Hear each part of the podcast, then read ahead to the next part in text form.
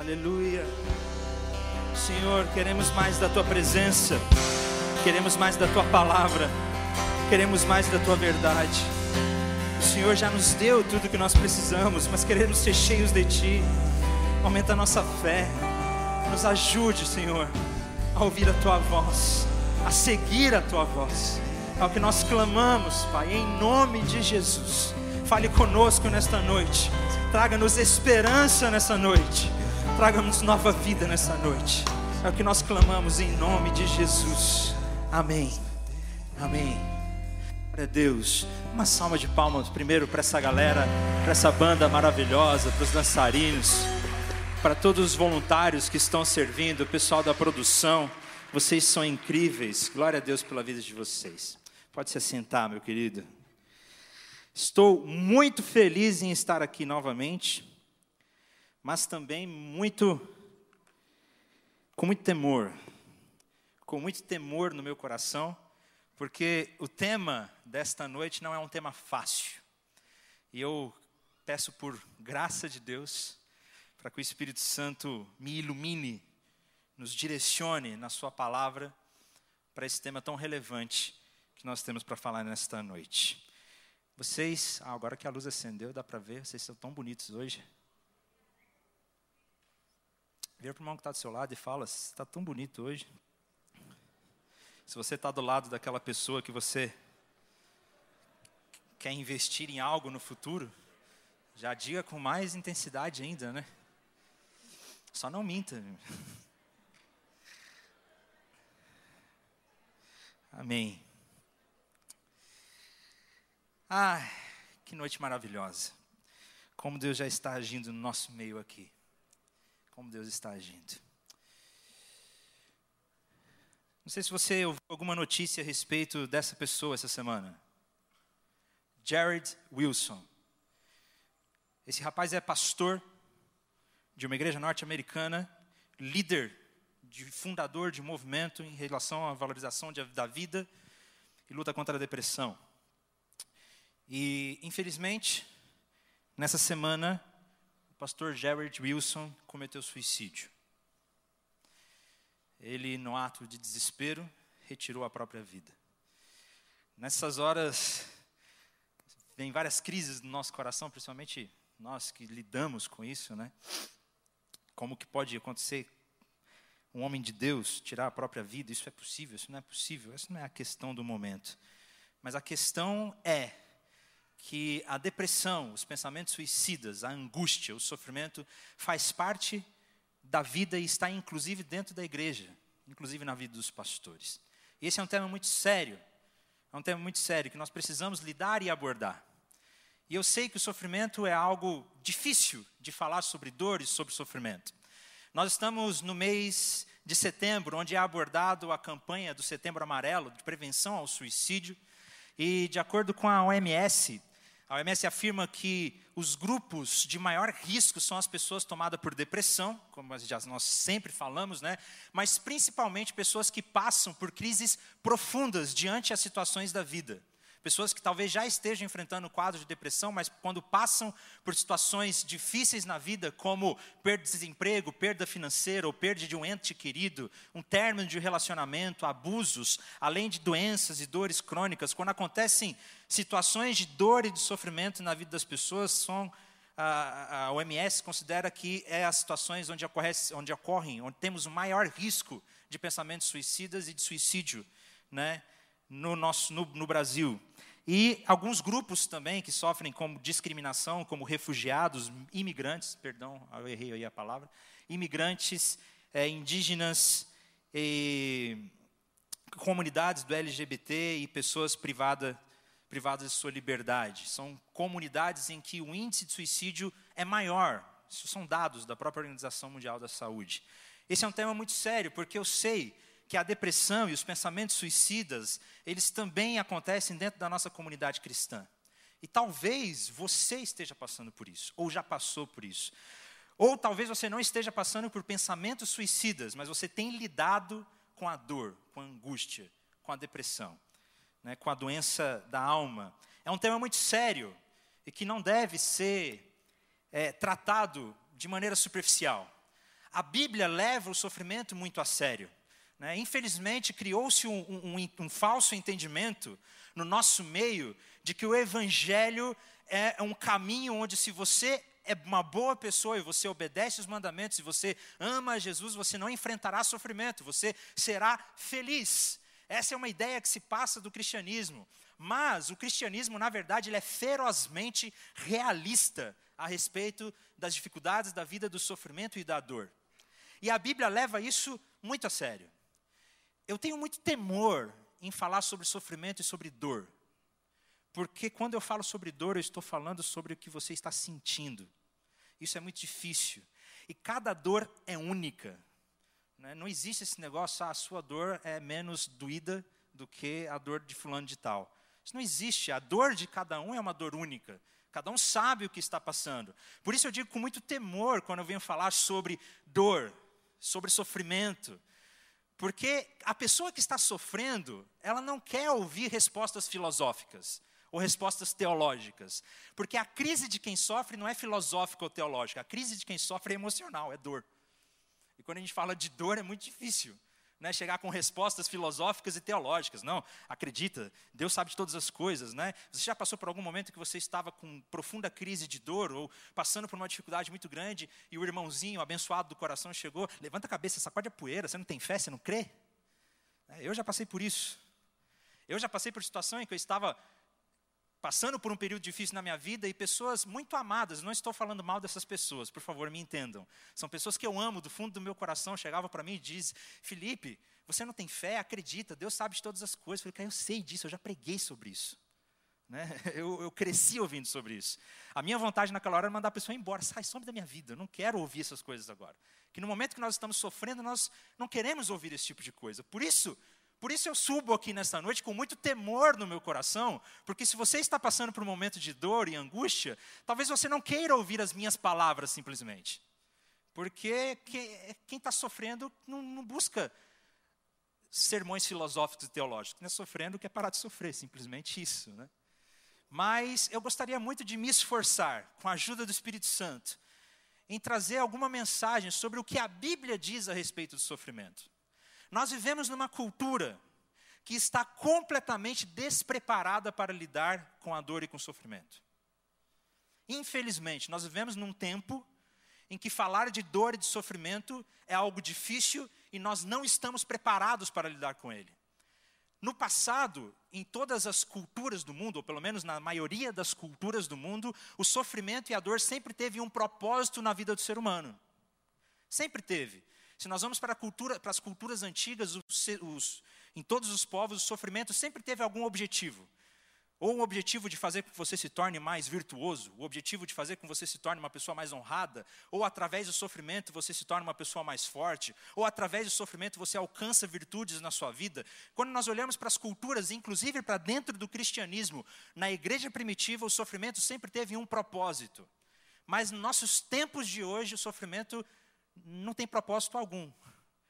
Nós simplesmente lidamos com a dor, mas não falamos sobre a possibilidade de existir um propósito para o sofrimento, a possibilidade de nós lidarmos com o sofrimento. Nós estamos lidando com a dor e com o sofrimento nos nossos dias de hoje simplesmente com os sintomas dela. Nós a rejeitamos. A dor não tem significado nenhum, a dor não tem propósito nenhum, nós a rejeitamos, nós a escondemos, nós a reprimimos, nós usamos remédios para assumir com os sintomas. É, e a angústia continua a raiz do problema continua porque nós não sabemos como lidar com ela. Quando a dor se torna física, a dor emocional se torna física e ela se torna uma doença, isso deve ser levado muito a sério. Psicólogos e psiquiatras são essenciais na nossa caminhada cristã quando nós estamos passando por esses momentos. Mas eu creio do fundo do meu coração que não se trata só de uma dor física e que a Bíblia tem resposta para nós a respeito disso. Claro que eu valorizo muito o trabalho dos psiquiatras dos psicólogos, e qualquer pessoa que vier ser acompanhada por mim, ou pedir aconselhamento para mim, e eu perceber que ela está passando por um quadro depressivo, eu recomendarei fortemente que essa pessoa esteja sendo acompanhada por profissionais, ao mesmo tempo que ela esteja, sendo acompanhada espiritualmente. Que as duas coisas se somam. Mas, o que nós podemos dizer sobre sofrimento na Bíblia, então?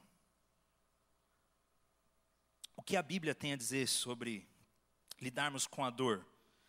Porque, e outra coisa, eu não tenho a pretensão de nessa noite dizer por que Deus permite o sofrimento no mundo. Né? Essa é uma pergunta filosófica e teológica de milhares de anos e que não cabe a mim responder aqui nesses poucos minutos. Mas eu quero sim trazer uma resposta bíblica de como nós lidamos com a dor e com o sofrimento. Porque a Bíblia sempre levou a dor e o sofrimento muito a sério sempre levou muito a sério. A Bíblia não trata desse sentido, desse tema com superfície. Superfici eita, uh, respira, Felipe. A Bíblia não trata desse tema com superficialidade. Falei certo? Como, por exemplo, o sofrimento de Davi, que diz que a dor dele chegava a mexer com seus ossos, e ele ficou prostrado durante dias por causa do seu sofrimento. Nós temos a depressão de Elias, que passou por uma profunda depressão, que desejou a própria morte. Nós temos alguém na Bíblia, homem de Deus, homem de Deus, que teve pensamentos suicidas. E ele chegou a dizer: Deus, eu quero morrer, tira minha vida, porque eu não aguento mais. Nós temos a depressão de Elias, que você encontra no livro de, nos livros de Reis. Se você quiser estudar depois com mais tranquilidade. Nós temos diversos salmos de lamentos, que são orações e cânticos em que as pessoas rasgam o seu coração diante de Deus a respeito da dor que elas estavam passando. Nós temos Davi falando sobre isso, por que está abatida, ó minha alma? Por que, que, eu estou passando por isso, Senhor? Confie em Deus, eu ainda voltarei a louvar ao Senhor. Nós temos salmos de Asaf, que eu já preguei aqui no culto, inclusive, em que ele diz: parece que foi-me inútil fazer tudo que eu estou fazendo, porque não faz sentido nenhum. Nós temos o Salmo 88, que começa depressivo e termina mais depressivo ainda. Né? Parece que a pessoa que escreveu o Salmo 88 terminou de escrever e saiu para cometer suicídio. De tão depressivo que ele é. Justamente porque a Bíblia leva muito a sério o coração das pessoas que estão sofrendo. Deus não é um Deus distante e que está ausente do sofrimento. Nós, cristãos que temos a Bíblia como revelação, nós descobrimos um Deus que não está ausente à sua criação e não está ausente ao ser humano. Ele é um Deus presente e que se preocupa com a sua dor e com o seu sofrimento. Nós temos o próprio livro de Lamentações. Você sabia que na Bíblia tem um livro só sobre lamentações? É um lamento sobre o sofrimento do povo. É um bom livro para você meditar, inclusive, se você estiver passando por um momento de lamento na sua vida, junto com os salmos de lamento. A crise de Jeremias, que também diz: Senhor, dá vontade de desistir de tudo, de abrir mão de tudo que eu estou fazendo da minha vida. Jeremias também passou por um profundo sofrimento o desespero do livro de Eclesiastes. Vocês já tiveram o privilégio de ler Eclesiastes? O autor do livro de Eclesiastes está em desespero, angustiado, porque ele não encontra significado na vida. O livro inteiro é ele tentando encontrar respostas do porquê ele deve continuar vivo. Né? Por que, que vale a pena viver? Tudo é vaidade, é tudo, a vida é um absurdo. É isso que ele diz lá no livro de Eclesiastes. Para vocês terem uma ideia de que a Bíblia leva muito a sério quando nós falamos de dor e de sofrimento, e que faz parte da nossa vida, e que a, a dor e o sofrimento, ela faz parte da nossa caminhada cristã. Então, meu querido, eu não estou aqui nesta noite para dizer, aceite Jesus na sua vida que você vai sair daqui feliz e nunca mais vai passar por angústia, por sofrimento, por dor, por tribulação e por dias ruins na sua vida. Não é esse o evangelho que eu acredito. A Bíblia é muito realista. Ela é muito realista quanto à realidade da vida, que o sofrimento ele está presente na nossa vida. A dor e a angústia ele está presente. Mas a Bíblia nos traz respostas de como nós podemos lidar com esse sofrimento. E ali a Bíblia nos traz respostas de que o sofrimento não precisa ser sem propósito em nossas vidas. E é sobre essas respostas que eu gostaria de meditar e refletir nesta noite juntos eu gostaria de falar sobre o sofrimento do próprio Deus. Que é algo incrível, surpreendente e único. Nenhuma outra religião no mundo afirma algo desse tipo. Que quando nós olhamos para a Bíblia, nós descobrimos muitos homens e mulheres de Deus que passaram por angústia e por sofrimento, ou seja, se você está passando por uma angústia e por sofrimento, isso não significa que é falta de Deus na sua vida. Esse negócio, ah, é falta de Deus. Grandes homens de Deus passaram por estados sérios de depressão, como o próprio Elias que nós passamos, que nós vimos. E Elias era um homem tão de Deus que ele orou para cair fogo do céu, caiu fogo do céu. De tanta fé que ele tinha. E logo depois ele passou por um momento de depressão em que ele ficou escondido dentro de uma caverna. Então não é, não, não é, a resposta não é simples, do tipo, é falta de Deus. Ou você não crê, ou você não tem fé. Não é tão simples assim. Né? Mas a Bíblia trata isso com muito carinho. E nada é mais incrível e surpreendente de quando nós descobrimos que o próprio Deus também sofreu. Que o Deus em que nós cremos é um Deus sofredor. Isso pode chamar a atenção quando a gente fala, né? Poxa, Deus é fraco, então Deus é um sofredor. Mas quando nós descobrimos que Deus é um Deus sofredor, isso transforma as nossas vidas. E eu vou tentar explicar o porquê. Começando, por exemplo, lá no livro de Filipenses, quando o apóstolo Paulo diz que Jesus que existindo em forma de Deus, ou seja, Jesus, como diz o próprio apóstolo João, Jesus sempre existiu eternamente junto com Deus, a Trindade sempre viveu um perfeito relacionamento com Deus, mas Jesus, mesmo existindo em forma de Deus, não considerou que o ser de fato igual a Deus era algo que devia apegar-se, ou se apegar. Pelo contrário, esvaziou-se a si mesmo, assumindo a forma de servo, fazendo semelhante aos homens. Assim, na forma de homem, humilhou-se a si mesmo, sendo obediente até a morte e morte de cruz. A primeira coisa que me surpreende quando nós olhamos para o Evangelho é que o Deus, Criador de todas as coisas, o Deus que nos criou para que nós pudéssemos viver um relacionamento de amor com Ele, ele escolheu abrir mão de sua forma, não abrir mão completamente, mas se esvaziar. E veio como forma de homem. Jesus se encarnou como homem. E como homem, Jesus sofreu todo tipo de sofrimento que você imaginar. Como homem, Jesus sofreu calúnia. Como homem, Jesus sofreu traição. Como homem, Jesus sofreu a falta de reconhecimento das pessoas. Como homem, Jesus passou por fome, por é, é, sentia fome, sede. Como homem, Jesus esteve cansado. Como homem, Jesus passou por todo tipo de sofrimento que você pudesse imaginar.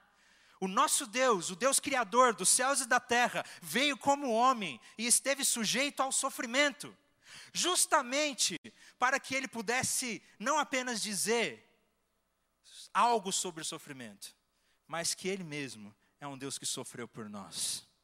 Isso é algo incrível.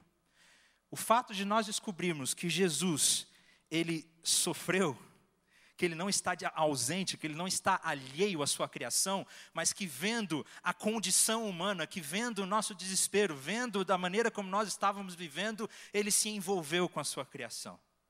Ele se envolveu conosco. E ele veio como homem e sofreu. E não só sofreu a vida de um homem normal, mas ele sofreu o pior sofrimento de todos. E é nesse ponto que eu gostaria de parar para meditar nessa noite do pior sofrimento de todos, a angústia que Jesus enfrentou por nossa causa.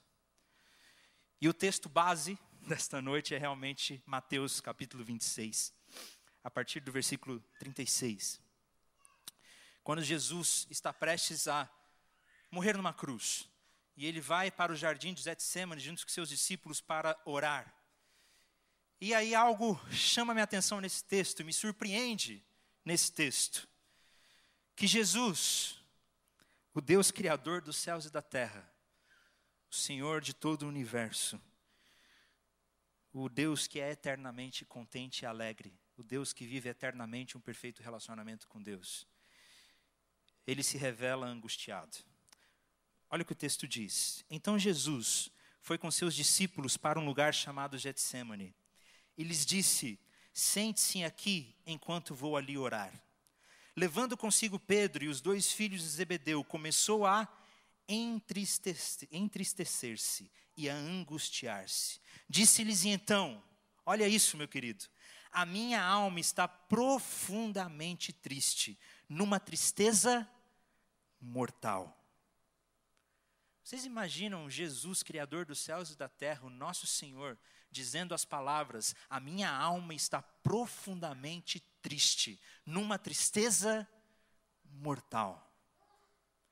Jesus, o nosso Senhor Criador, se revela nesse momento como um ser humano que está completamente angustiado e passando por uma tristeza mortal. Disse-lhes então: A minha alma está profundamente triste, numa tristeza mortal. Fiquem aqui, vigiem comigo. Jesus está triste e ele, inclusive, pede para que seus discípulos orem por ele. Orem por mim, porque eu estou numa tristeza a ponto de morrer. Então, orem por mim. Indo um pouco mais adiante, prostrou-se com o rosto em terra e orou: Meu pai, se possível, afasta de mim este cálice. O que Jesus está dizendo aqui é literalmente: Deus, se possível, arranca essa dor de dentro de mim. Afasta de mim esse compromisso, afasta de mim esse cálice. Se possível, Deus, me liberta dessa angústia. Se possível, tira isso de mim que eu não precise passar por esse momento. É o que Jesus está orando ao Pai nesse momento. E Jesus então lhe diz: Mas que seja feita a tua vontade, como o Senhor quer, contudo que não seja feito como eu quero, mas como tu queres. Amém nós descobrimos aqui algo incrível. É glorioso nós descobrimos um Jesus que nesse momento está vulnerável, está passando por uma crise e por uma angústia terrível, por um sofrimento terrível, e daqui a pouco eu vou falar por que, que Jesus estava tão angustiado, que tipo de sofrimento Jesus estava passando, que, por que, que Jesus estava sofrendo tanto. Jesus não estava sofrendo simplesmente porque iria ser morto numa cruz. Porque quando nós olhamos para a história da igreja, quando nós olhamos para a história do cristianismo, nós vemos homens e mulheres que morreram de forma piores que Jesus e eles morriam louvando. Se você tiver a curiosidade de ler a história dos mártires da igreja, você vai ver que loucura. As pessoas que morriam de formas piores do que Jesus e morriam contentes e alegres por causa da esperança que elas tinham. Por que Jesus então está tão angustiado nesse momento? Daqui a pouco eu vou falar um pouco sobre isso. Jesus ele está angustiado porque ele vai passar pelo pior sofrimento de todo. Os evangelhos nos mostram Jesus sofrendo todo tipo de sofrimento, mas nada se compara ao sofrimento que Jesus passou na cruz do Calvário. Nada se compara ao sofrimento que Jesus passou na cruz do Calvário. E é incrível, inclusive, ver que a Bíblia afirma que Jesus ele aprendeu por, a, por meio dos sofrimentos dele. Lá em Hebreus, no capítulo 5, no versículo 8, você vai ver que Jesus aprendeu por causa da sua dor. Que o próprio Jesus lidou com a dor de uma maneira que fosse construtiva, de uma maneira que fosse transformadora. O Deus em quem confiamos sabe que o sofrimento não é apenas o modo pelo qual Deus sabe todas as coisas, mas por experiência própria. O Deus em quem confiamos sabe o que é sofrimento não apenas do modo pelo qual Deus sabe de todas as coisas, mas por causa, por experiência própria. Porque Jesus sofreu o pior sofrimento de todos, hoje Ele tem condições de nos abraçar e dizer: Eu sei o que você está passando. Eu sei o que você está passando. Jesus, nesta noite, por causa do sofrimento que ele viveu, ele pode nos abraçar, ele pode te abraçar, olhar nos seus olhos e dizer: Você confia em mim? Eu sei o que você está passando. Jesus não está ausente ao nosso sofrimento. Jesus não está ausente à sua dor. Jesus não está distante a respeito do que você está passando ou já passou. Pode ser que as pessoas ao seu redor não te entendam. Pode ser que a sua própria família não entenda o estado em que você está enfrentando, porque infelizmente isso acontece. As famílias não sabem lidar quando nós encontramos, quando encontramos pessoas em estado de depressão. Você pensa que as pessoas não te entendem, que ninguém entende, que ninguém sabe o que você está passando. Mas a primeira resposta que eu tenho para te dizer hoje, de acordo com as escrituras, é que Jesus Cristo, ele sabe sabe exatamente o que você está passando, não só porque Deus sabe de todas as coisas, mas porque Ele também sofreu. Ele sabe da sua angústia, Ele é capaz de abraçar você nessa noite e dizer: confie em mim, vem comigo, eu sei o que você está passando. E Ele se faz presente no meio da dor. Nós encontramos Jesus presente em meio ao sofrimento. Nós encontramos Jesus presente no meio da dor, no meio da nossa dor nos abraçando, olhando nos nossos olhos e dizendo que Ele sabe exatamente o que está passando. E Jesus, Ele enfrentou não só todos os sofrimentos que nós podemos, podemos imaginar humanamente, que Jesus ele foi traído, ele foi rejeitado, ele foi caluniado, ele foi desprezado. Jesus passou por todo tipo de angústia humana que a gente possa imaginar. Mas não só isso, Jesus passou pelo pior sofrimento de todos, que é a angústia eterna. Quando Jesus estava naquele jardim, no Getsemane, orando, Senhor, se possível, afasta de mim esse cálice. Eu estou tão angustiado que eu estou a ponto de morrer. Por que será que Jesus ele estava tão angustiado, a ponto de morrer? E nós descobrimos a resposta quando Jesus vai para a cruz. Ele é crucificado e ele está pendurado numa cruz. Lá no Evangelho de Mateus, no capítulo 27, no versículo 46, nós descobrimos Jesus gritando e clamando: Deus meu, Deus meu, por que me abandonaste? Deus meu, Deus meu, por que me abandonaste? Talvez não exista dor maior, eu digo em questão emocional, Talvez, né? Eu não sei. Mas talvez não exista, não exista dor maior do que você perder um relacionamento de amor do qual você gostaria muito de manter. Isso é uma angústia muito grande. Alguns estudiosos dizem isso. Talvez um relacionamento de pai e filho que foi perdido, amor, um divórcio, ou uma traição de um amigo que você amava muito, um namoro que você gostava muito da pessoa e acabou terminando um noivado, um casamento. Enfim, talvez não exista angústia maior a se enfrentar do que perder um relacionamento de amor, um verdadeiro relacionamento de amor, que você gostaria muito de manter. Isso realmente isso é muito doloroso, é muito difícil. Agora eu imagino o que Cristo enfrentou por mim e por você. Qual foi a dor e a angústia que Jesus enfrentou por nossa causa? As Escrituras nos revelam que Jesus sempre esteve na presença de Deus. Jesus sempre existiu eternamente. No princípio era o Verbo, e o Verbo estava com Deus, e o Verbo era Deus. O Gui pegou isso aqui semana passada, né? E nada do que existe foi feito sem Ele. Tudo foi feito por Ele, para Ele, para a glória de Jesus Cristo. Ou seja, Jesus sempre viveu um perfeito relacionamento de amor com Deus eternamente. A Trindade, o Deus Pai, o Deus Filho, o Deus Espírito Santo, é um perfeito relacionamento de amor entre Deus Pai, Deus Filho e Deus Espírito Santo que se amam completamente e vivem nessa dança eternamente por todos os tempos. Isso é lindo, porque se nós dizemos que Deus é amor, faz todo sentido que Deus seja uma trindade, porque Ele se ama eternamente, através do relacionamento com o Filho. E ali, quando Jesus veio como um homem por causa do nosso pecado, por causa da nossa dor, por causa da nossa rebelião contra Deus, Deus o abandonou na cruz e colocou sobre ele o peso de todo o pecado. Na cruz do Calvário, Jesus foi rejeitado, Jesus foi abandonado, separado do amor eterno de Deus. Imagine a dor de perder um relacionamento de amor. Agora imagine o quão maior isso é quando nós falamos do perfeito relacionamento de Deus e Pai, eternamente falando, é uma dor cósmica, é uma dor inimaginável. E ali na cruz do Calvário, Jesus foi separado do amor de Deus para que pudesse levar sobre si o peso de todo o nosso pecado e nos trazer vida novamente.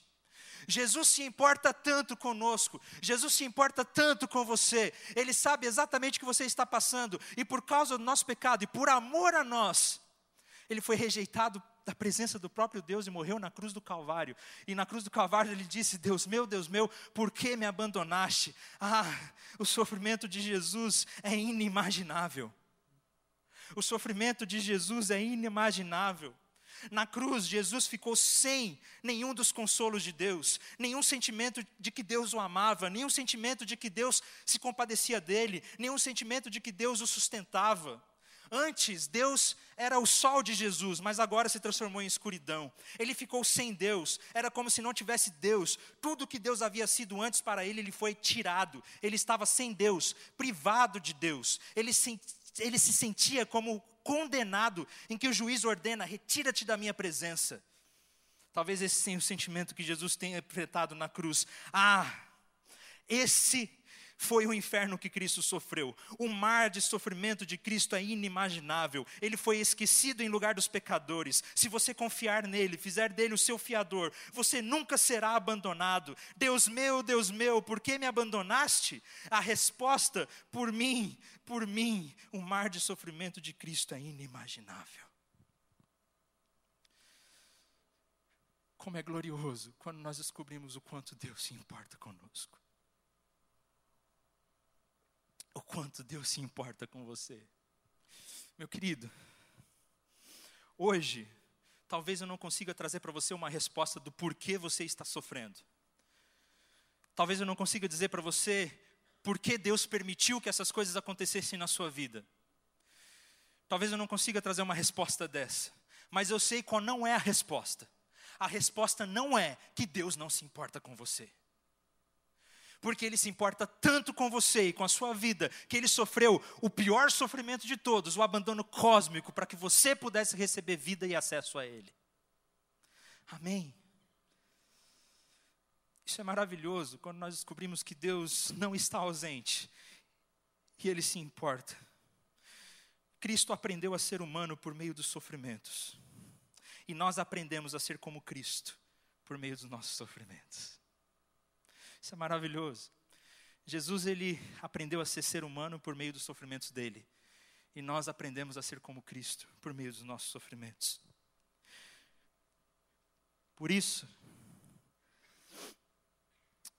por isso não nos desanimamos ainda que nosso exterior esteja se desgastando, o nosso interior está sendo renovado todos os dias, pois nossa tribulação leve e passageira produz para nós uma glória incomparável de valor eterno. Aleluia.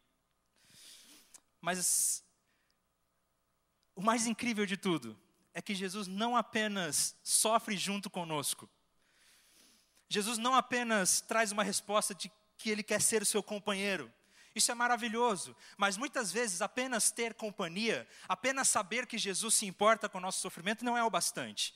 Nós queremos resposta de que nós não estamos sofrendo inutilmente, né?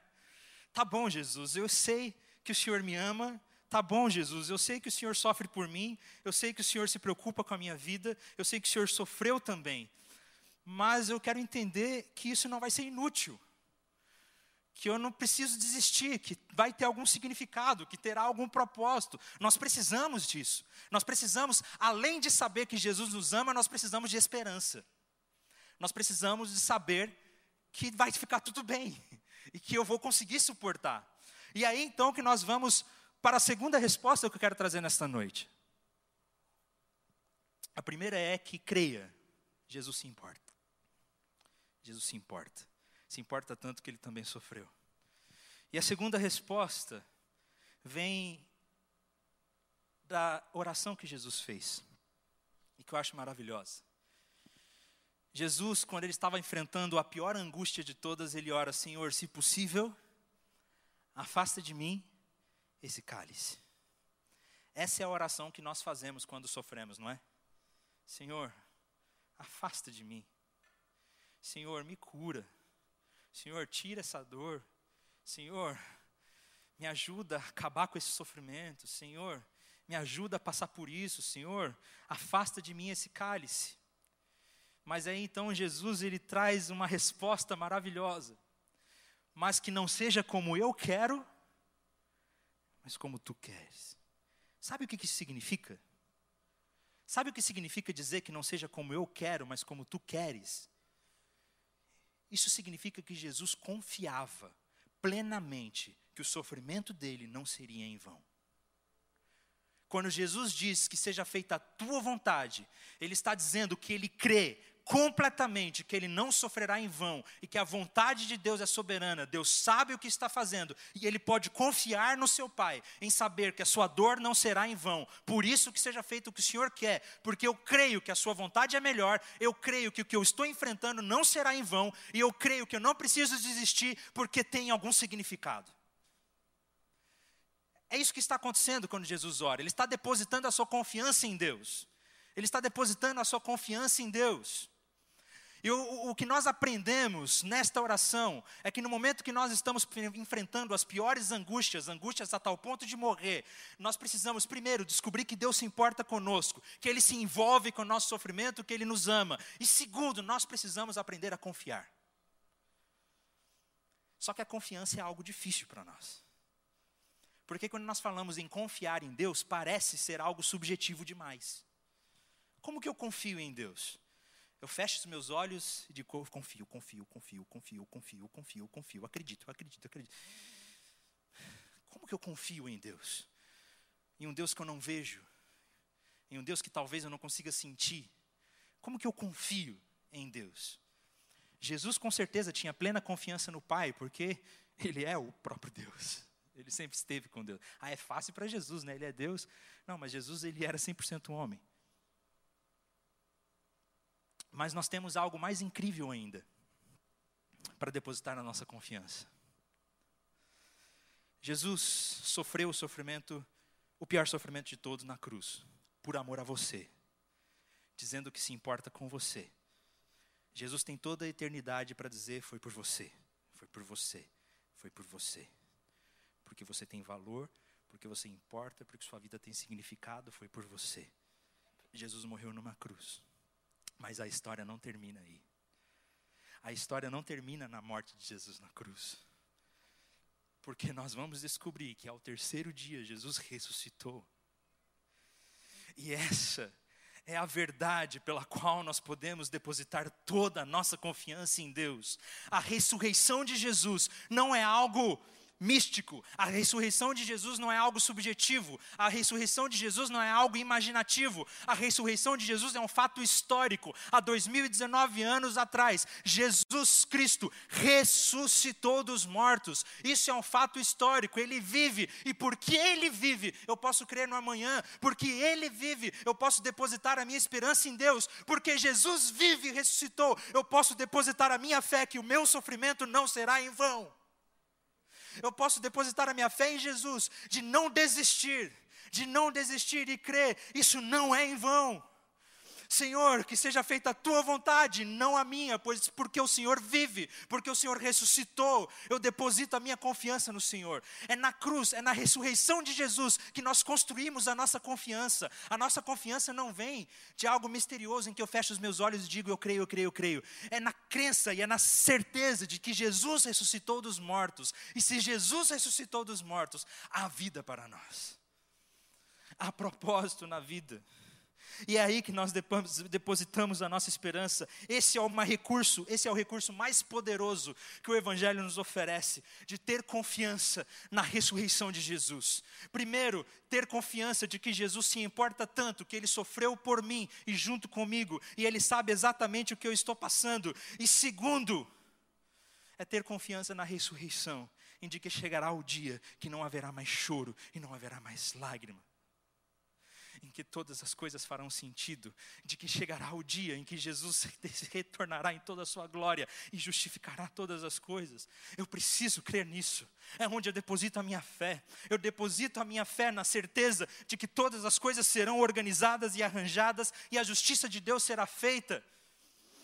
E acredito, como uma criança, que o sofrimento será curado que, e compensado, pois todo o absurdo, humilhante de, das contradições humanas desaparecerá como uma lamentável miragem, como inominável invenção da mente euclidiana, impotente, infinitamente pequena do homem, que no fim do mundo, no momento de harmonia eterna, algo muito precioso surgirá e bastará a todos os corações para aplacar todo o ódio, para a explicação de todos os crimes da humanidade, de todo o sangue derramado, algo que tornará possível não só perdoar, mas também justificar tudo o que aconteceu. Dostoiévski disse isso, filósofo russo. Eu preciso acreditar e depositar minha confiança de que Jesus Cristo voltará e toda dor fará sentido. Há quem diga que o sofrimento temporal, que nenhuma bem-aventurança futura será capaz de compensá-lo, desconhecendo que o céu, uma vez alcançado, retroagirá e, transformar em, e transformará em glória até mesmo essa agonia.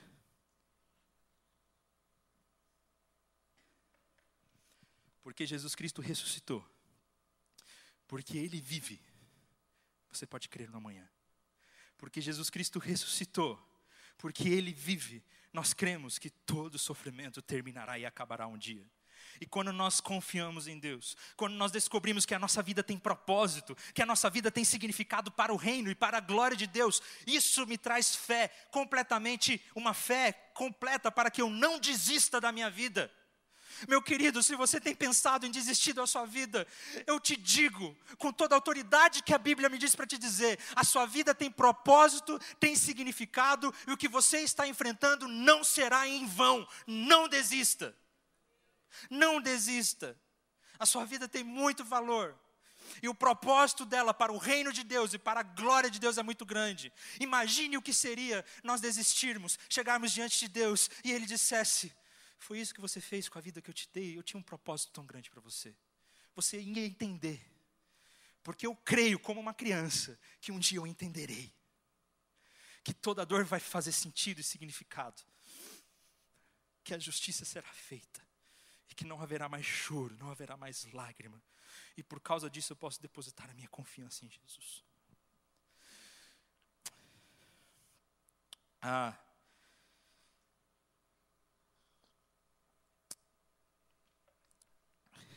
Quero ir finalizando contando uma história. Quando eu tinha cerca de 18 anos de idade, 18, 19 anos de idade, eu comecei a pregar, pregar nas igrejas. Meu irmão, quando eu comecei a pregar nas igrejas, eu era ruim, tá? Eu era ruim demais. Eu, eu pego algumas pregações minhas antigas, eu leio e eu falo, meu Deus, como eu tive coragem de falar isso. É, eu era muito tímido e, e, e enfim. Né? Mas, quando eu tinha cerca de 18, 19 anos de idade, eu fui pregar numa igrejinha no interior de Minas Gerais, na zona rural. Não tinha nem asfalto. Fui naquela igrejinha e eu lembro até hoje que naquela noite, na verdade não, naquela manhã, era um domingo de manhã. Naquela manhã eu preguei sobre Jesus é suficiente. O tema era esse: Jesus é suficiente na sua vida. Se você tem Jesus, você não precisa de mais nada. O, o desenvolvimento da mensagem eu não lembro, mas eu lembro que esse era o tema. E para encerrar a pregação, eu, contei, eu, eu, eu cantei, não, eu pedi para uma pessoa cantar, porque se eu cantar aqui, todo mundo vai sair correndo. Eu pedi para uma pessoa cantar uma música do Inário, que é Sou feliz em Jesus. Aquela, se paz a mais doce me deres gozar, se dor a mais forte sofrer, ó seja o que for, tu me fazes saber que feliz com Jesus eu serei. Enfim, e falei, né? Falei que não era muito bom. Mas cantamos essa música. Sou feliz com Jesus, né? E o pessoal veio, chorou lá na frente. Foi um negócio lindo, assim, maravilhoso. Enfim, tinha cerca de 18 anos de idade. O tempo passou, eu cresci, continuei crescendo, né? já era grandinho, amadurecendo. E quando eu estava um tempo atrás, há um tempo atrás eu fui surpreendido por uma angústia muito forte, uma dor muito grande na minha vida. Daquelas que mudam nossos planos completamente. Que parecia que eu levei uma daquelas granadas flashbang na minha frente, né? Puf, fiquei sem direção. E foi um dos períodos mais difíceis na minha vida. E eu nunca, nunca passou na minha cabeça pensamentos suicidas. Não. Mas pensamentos de desistir de tudo e abrir mão de tudo foi constante. Tudo que eu queria naqueles dias era abrir mão de tudo e ir embora. Voltar para minha casa, em Minas, com a minha família. Era o sentimento que eu passava na minha cabeça.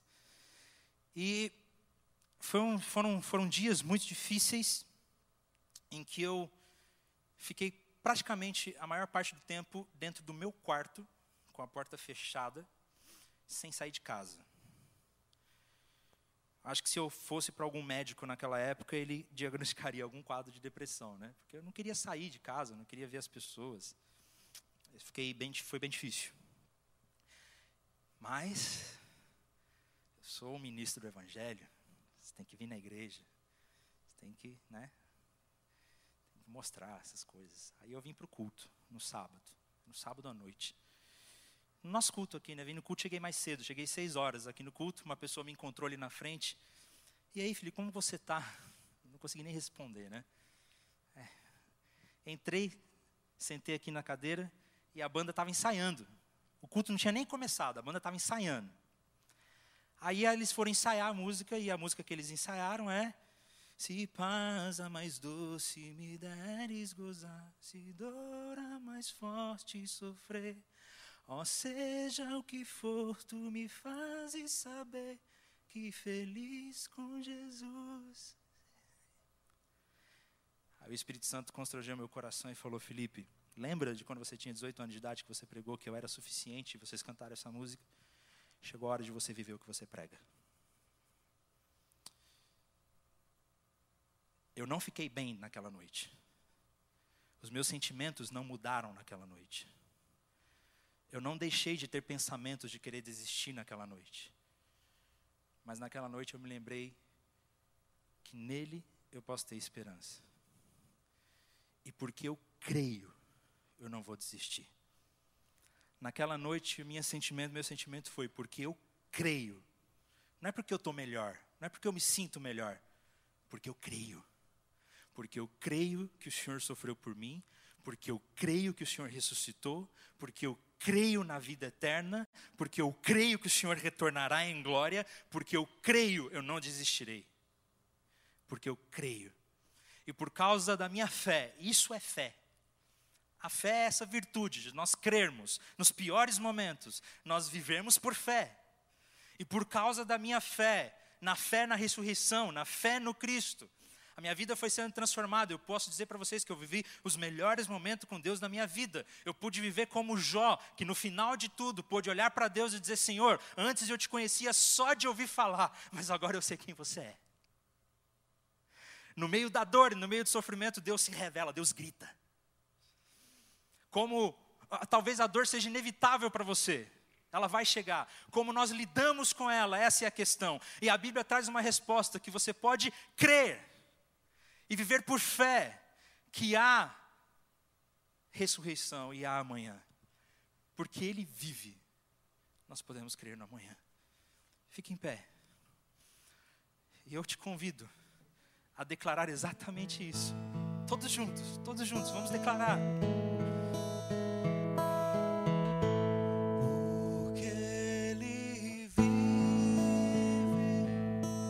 Mais alto. Posso crer.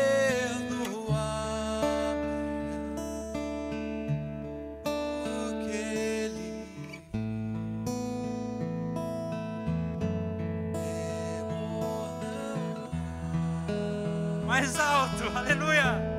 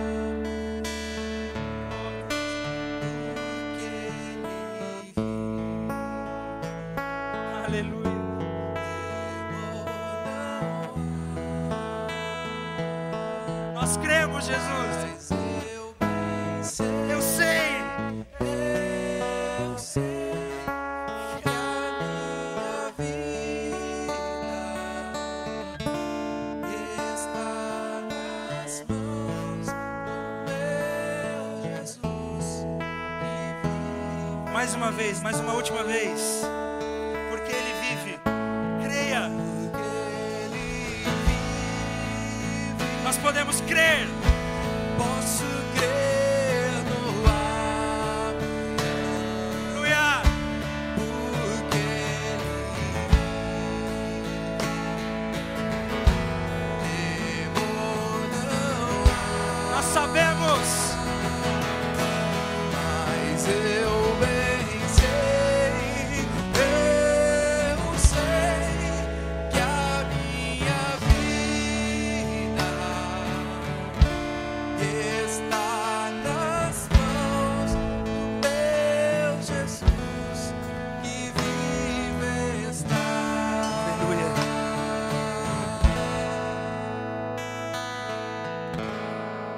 Sei, eu sei que existem pessoas aqui que estão enfrentando dor.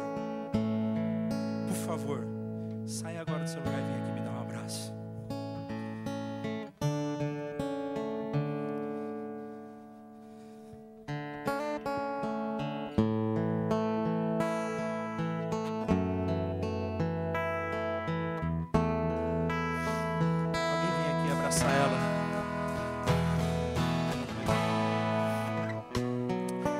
aqui na frente. Tem irmãos da igreja que estão aqui para abraçar você também.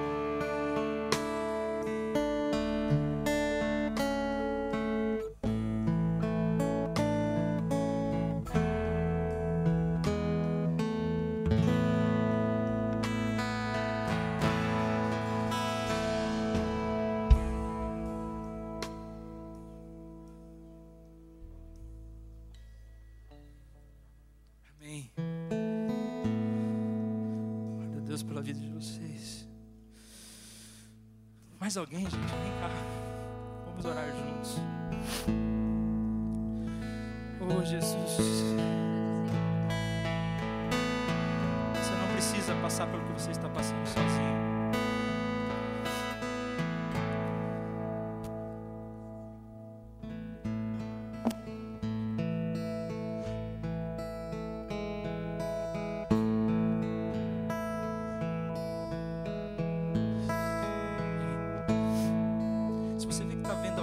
Aqui sem nenhum abraço, vem aqui abraçar. Em nome de Jesus.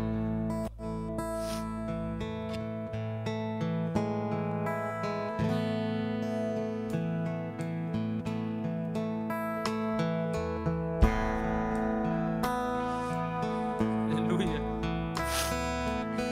Meu querido, você não precisa enfrentar isso sozinho. Jesus sofreu por você e hoje Ele quer renovar a sua esperança a esperança na ressurreição, a esperança na cruz. Senhor Jesus, nós te louvamos por esta noite. Nós te louvamos porque o teu sangue foi derramado. Nós te louvamos porque o Senhor nos trouxe vida. Nós te louvamos porque o Senhor vive e nós podemos crer no amanhã. Nós te louvamos, Pai, te louvamos porque o Senhor renova a nossa esperança, a nossa fé, para que nós não desistamos jamais e encontremos a alegria no Senhor, a alegria que vem do Senhor, porque o choro pode durar uma noite, mas a alegria vem pelo amanhecer. A alegria do Senhor é a nossa força, porque o Senhor, Deus, está presente. Olho para os montes, de onde virá o meu socorro? O meu socorro vem do Senhor.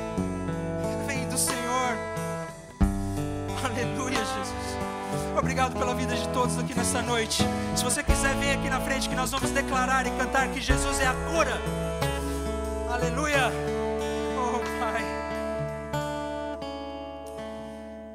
Louvado seja o teu nome.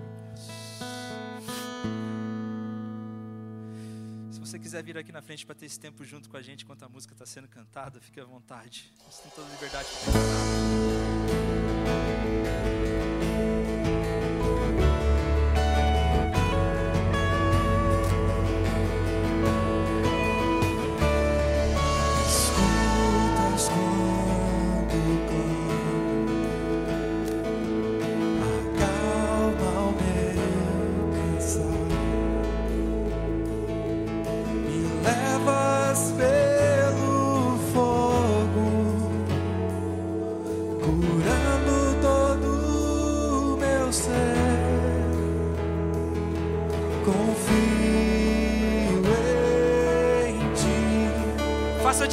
Disso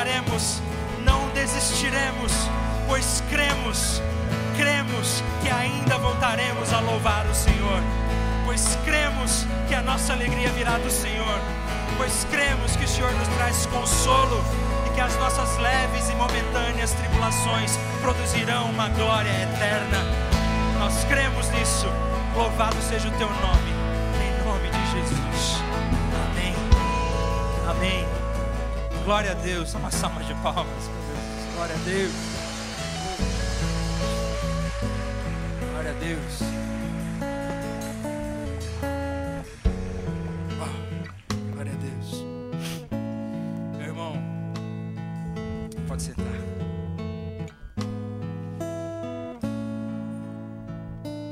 Nós já estamos quase encerrando. Mas você não precisa caminhar sozinha. Você não precisa caminhar sozinha. Se você ainda não faz parte de um grupo pequeno, de um grupo de pessoas que estejam caminhando junto com você, nos procure, procure o pessoal da conexão. Nos procure para que você- a gente possa encontrar um lugar que você possa estar perto de alguém, porque realmente nós não queremos que você caminhe sozinho. Amém? Eu pedi para você sentar, ficar em pé. porque nós vamos encerrar. Encerrar celebrando. É, O culto ainda não terminou, nós vamos cantar. Então, se você puder, fique na música e celebre junto conosco. Amém? Senhor Jesus, muito obrigado por esta noite. Nós louvamos o Teu nome por esse momento. Cremos, cremos no Senhor e cremos que nós podemos ter esperança porque o Senhor vive. Que o amor do Senhor, Deus Pai, esteja com todos nós. Oh, Pai, que a graça do Senhor Filho Jesus Cristo, que nos alcançou através do seu sacrifício na cruz, do pior, do pior sofrimento de todos, nos alcance.